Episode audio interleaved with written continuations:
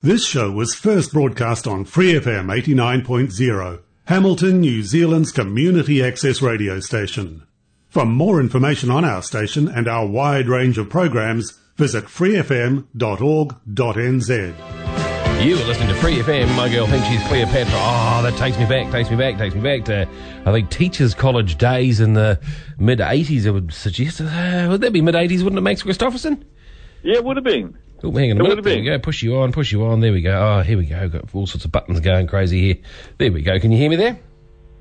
Certainly can. Oh, that's the way. One of those everyone can hear except for me days. Got it. Sorted now. Sorted. It's all good. Good start. Yeah, hey, happy Wednesday to you, mate. It's um, Thank you. minus one degree in Hamilton, sort of one of those clear and foggy days at the same time. Remember those days? I do. I miss the place. You know, I still think one of the things that people don't give Hamilton credit for is it is such an amazing place when the weather shifts and changes. And by that, what I mean is, is that in the autumn and the spring, I love the place because it changes radically. Uh, the foggy days I don't miss, I have to say. Uh, Yeah. I don't miss fog at all. But Well- those days when uh, the trees begin to shed their leaves and, and uh, it all comes to life, it's a beautiful city. And I don't think Hamilton gets its due for that. And that annoys me a little bit. Gets its due. I like what you did with that. The um, th- it doesn't get as much fog as it used to, and that's simply because there's more houses. Simply, simply because there's less fields. Surely. Now that is science I hadn't really considered, but it- it I'd like to see independent evidence of that, Mr. Bunting. Well, Professor gonna- Bunting. No, don't worry about it. It's fact. I said it on Free FM, so it must be fact. It's all true. it's up there with I read it on the internet. But well, I I guess what I'm neatly trying to segue into is um, uh, I tried, I tried, um, but Peacocke is going ahead by the looks of it. It's uh, well, the good news is, is if it goes ahead, there's going to be less fog. well, ain't that the truth, eh? Fog, debt. Well, yeah, okay, I'll take fog any day. Absolutely Look, brilliant. look. Can, can I say, uh, Mr. Bunting? I, I saw the uh, uh, the dialogue that went on in council and your soliloquy to that effect. And uh, I'm, I apologise. I've been so slow to say it to you, but I think you should write it out and send it as a column to the Waikato Times. It was eloquent. It was beautifully uh, spoken. And if you wanted to see a councillor who has heart, then I'd ask Free FM listeners to go and find it on YouTube. I thought it was a magnificent uh, piece of oratory uh, in the chamber. You're very and kind, you should just write it out and send it as a column so other people can see it. You know, and I think again, it's one of those things that we don't uh, give praise enough for. There are good people in council, but I always think that council and the mechanisms of Wellington and the way councils work can stop good people from doing good work. You know, I, I, I often think of you, eh, when I'm sitting there going, please don't, please don't start to think like that, Max. Please don't start to think like Max. Please stay optimistic. I tell you what, she's a losing battle sometimes, eh? It's, it is hard yakka in there, uh, when you see some of the stuff going on. But I've got to say, I've got to say, look, that, you know, that Peacocks thing, I, I was surprised at the ignorance of some of our more senior councillors towards the end who didn't even know the machinations of the deal that we've been talking about for a year. Um, and then, you know, I managed to sway, sway, uh, I think, two over. But it's it's all go, mate. It's all go. But you know, now the council's decided that's what's uh, what's going to happen. I guess we're just going to get behind it and do the darn thing, I suppose. Well, I think one of the things that comes out of it, and it was actually a bit of a shock. Uh, I have a lot of time for Kelly from the Tron. Uh, Yeah. She and I had uh, some disagreements early on, uh, not uh, nasty ones or anything, just disagreements in view and philosophy. Of course. But I think she's a real asset to the city in terms of her patriotic view of what's going on. Mm. But I saw a post recently where she was talking about that she understands now that it doesn't matter how you engage or who the people are that are on council. There is a machination, as it were, within council, whether it's coming from Wellington or whether it's groupthink. And I think this council is completely kneecapped by groupthink. Uh, I don't see dissenting voices coming out other than yours uh, with that particular issue. And for me, it's a real danger that you get into councils and you can't do the things you want to do because you don't want to be seen as a maverick. You don't want to be seen as the naysayer or the bad guy.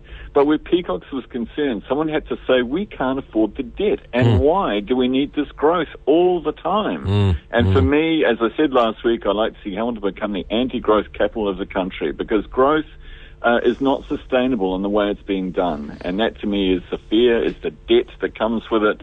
And I would suggest to you now, uh, this is going to be the column I think this weekend in the Waikato Times, is that this council is now a dead duck. Uh, the mayor is done. He will not be re-elected again. I think that's clear from comments.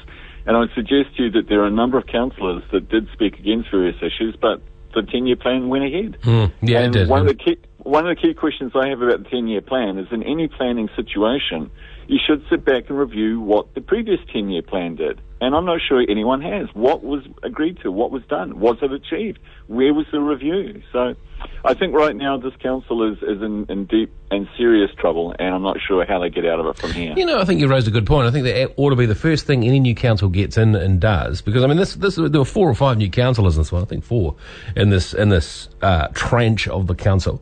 Um, and we were so busy with inductions and learning how the town worked and how the crematorium worked and all that sort of stuff.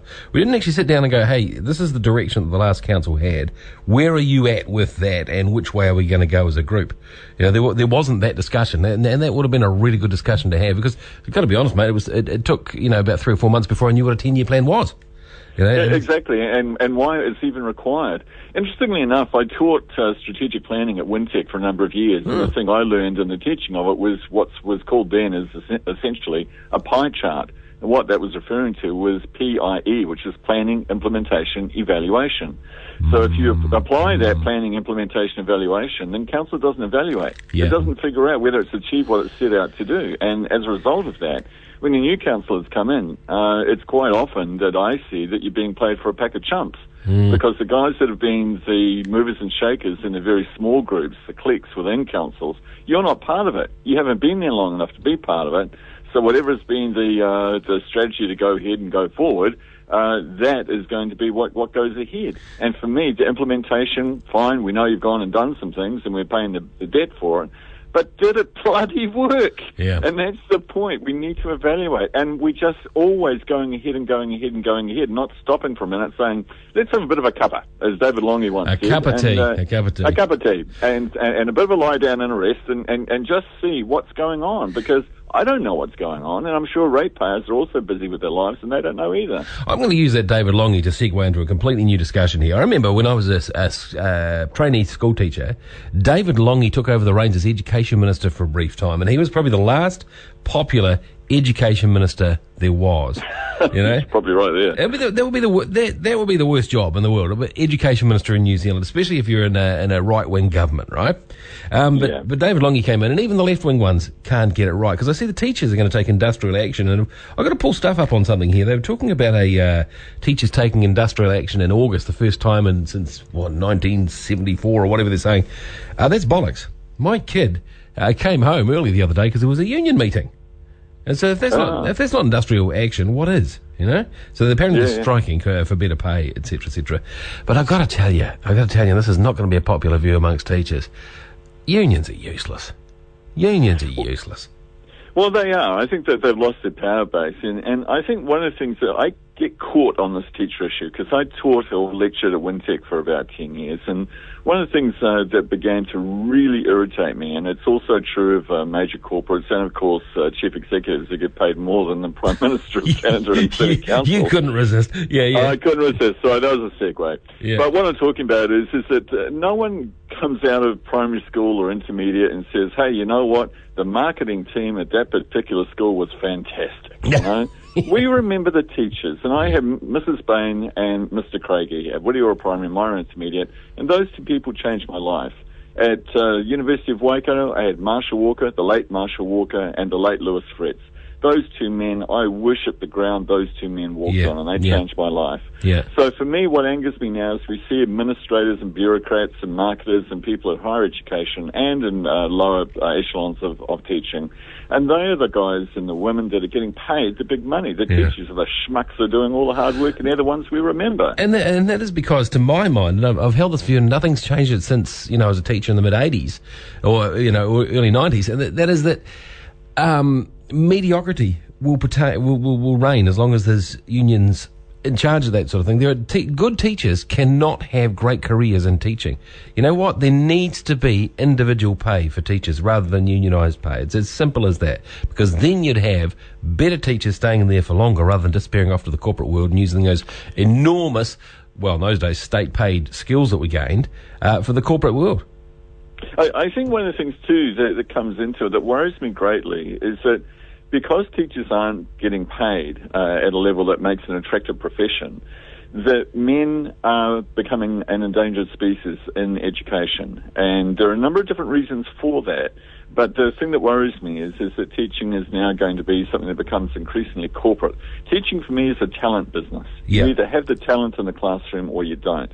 And that's not recognized oftentimes. And for me, that's the big thing. I had incredibly gifted, Mrs. Bain, Mr. Craigie, were gifted, talented people who Yeah. changed the lives of everyone I think they touched in their classroom. Yeah. And, uh, the, you know, they, they were just paid the normal rate, and yet they have been remembered. I've written about Mrs. Bain, uh, I've written about Mr. Craigie in the Waikato Times, and there will be, everyone will have one of those teachers in their life. I certainly don't have uh, a bureaucrat from uh, either a council or a school uh, that has gone down in my memory in the same way, and I wish that they had been paid what they were worth because they changed my life. Yeah, yeah. Teaching is, I would suggest, uh, apart from from medicine, teaching would be probably the most important career you could take up, and it's just so, just so ruled by mediocrity. It's ridiculous, and that's Yeah. no reflection on the teachers because I think they're doing their very best. But and a lot of them have been trained. Like I've been to um, NZEI functions as a guest speaker and the likes. I've been horrified, horrified by the kind of rhetoric that's coming out of those places, and I'm thinking this is just going to out these fantastic teachers who could be career teachers, where the only the only career for you is to become a principal or an administrator, or dare I say it, end up working for the ministry. So, Yeah, yeah.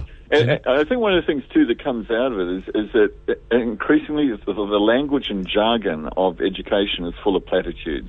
Yep. And that to me is something that has to stop, is it has to be recognized that when you're teaching, I'm not sure that there's a real easy way, coming back to this evaluation issue, to evaluate whether you're doing good or bad. If you go into low decile schools, they'll have some of the best teachers they've got. They Yeah. might not be able to present the results, but they don't have the material necessarily to work with. Yeah. And it's it's real easy to look good when you've got a great class. It's kind of like when you're captain the All Blacks. Man, I could captain the friggin' All Blacks. Anyone could do that job. It's easy. There's no competition. It's a small code. Blah blah blah. Don't start me. But it's easy when you've got material to work with. But some of the best teachers I think you'd find are going to be the ones with big hearts. Yep. That work in some of the toughest schools in the country. They make their own resources and turn up with their own bins that they've paid for on their own holidays. You're absolutely right. that's, yeah, that's about it. That's a whole new topic, mate. Hey, look, all the very best. Stay warm over there in the bay, and it's uh, we'll look after the place here for you till you get back. All right? W- well done. Thank you, Mark. Good on you, pal. That is uh, Max Christoffersen on Free FM. I'm going to sort of try and walk out there if the unions will let me into my car. This is their feature album, Talking Straight. For more episodes of this community access radio show, please visit freefm.org.nz. Thanks to New Zealand On Air for making this podcast possible by funding the Access Internet Radio Project.